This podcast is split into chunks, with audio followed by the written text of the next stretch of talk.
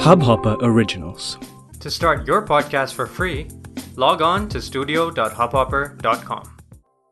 आदाब दोस्तों मैं हूँ कहानीबाज अनुपमा और ये है प्रोग्राम हमारे तुम्हारे खत आज मैं लेकर आई हूँ एक बेहद खास खत ये खत है उन सभी लोगों के लिए जिनकी उम्र 16 से 26 के बीच है सो हाय एवरीबॉडी सच कहूँ तो मुझे लगता है कि मुझे भी 2020 में 22 साल का होना चाहिए था। मुझे तुम लोगों की जनरेशन से इतनी ईर्षा इतनी जेलसी है ना कि मैं क्या कहूँ। दरअसल एक नहीं, बहुत सारी चीज़ें हैं जिनसे मैं जल भूनकर खाक हो जाती हूँ। सबसे पहली बात तो ये है कि तुम लोगों को लाइफ में बहुत क्लैरिटी है। तुम्हें पता है कि तुम्हें क्या नहीं करना है।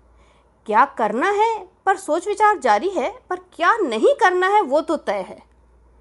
इससे भी ज़्यादा हैरान करने वाली बात यह है कि तुम लोग प्रेशर में ही नहीं आते। हम तो जल्दी से मान लेते थे कि अच्छा सब कह रहे हैं तो ठीक है, ये नहीं, ये कर लेते हैं। और इसके लिए कॉन्फिडेंस चाहिए। काश हम भी उस उम्र में इतने श्योर होते। दूसरी बात जिससे मुझे बहुत जेलसी होती है, वो ये है कि तुम लोग रिलेशनशिप के मामले में बहुत प्रैक्टिकल हो। रिश्ते के हर रंग को एक्सपीरियंस करने के लिए तैयार हो। किसी भी रिश्ते पर ज़िंदगी भर निभाएँगे का बोझ नहीं डालते। जब तक दोनों पक्ष खुश हैं, तब तक साथ हैं। नहीं तो इट्स बाय बाय और मुझे लगता है ये बिल्कुल सही है।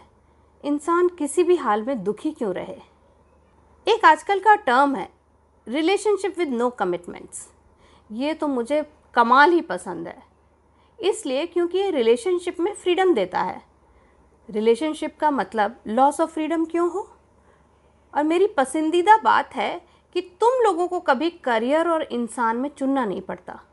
मनपसंद पार्टनर और करियर दोनों साथ साथ चल सकते हैं। वाह तुम्हारी जनरेशन का आई केयर और डैम एटीट्यूड भी सीखने वाला है।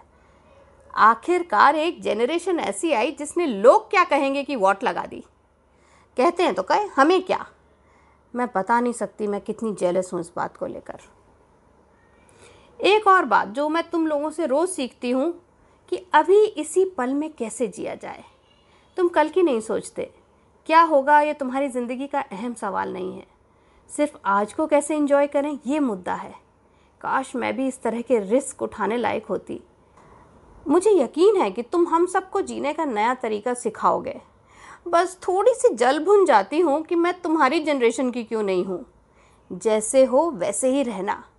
बाय बाय तीस से कुछ ऊपर की लेटर जॉकी अनुपमा। मेरा ये लेटर कैसा लगा? ये फीडबैक देना मत भूलिएगा। मेरा ईमेल आईडी है make happy foundation at Gmail dot com तो आज के लिए इतना ही। फिर मिलूँगी एक नए खत के साथ। नमस्कार, शब्बा खैर। बाय बाय इस हब हॉपर ओरिजिनल को सुनने के लिए आपका शुक्रिया।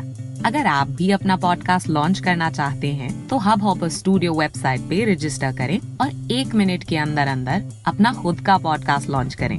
यही नहीं स्टूडियो देता है आपको पूरी आज़ादी कहीं भी, कभी भी अपना पॉडकास्ट लॉन्च करने की सिर्फ़ तीन आसान स्टेप्स में।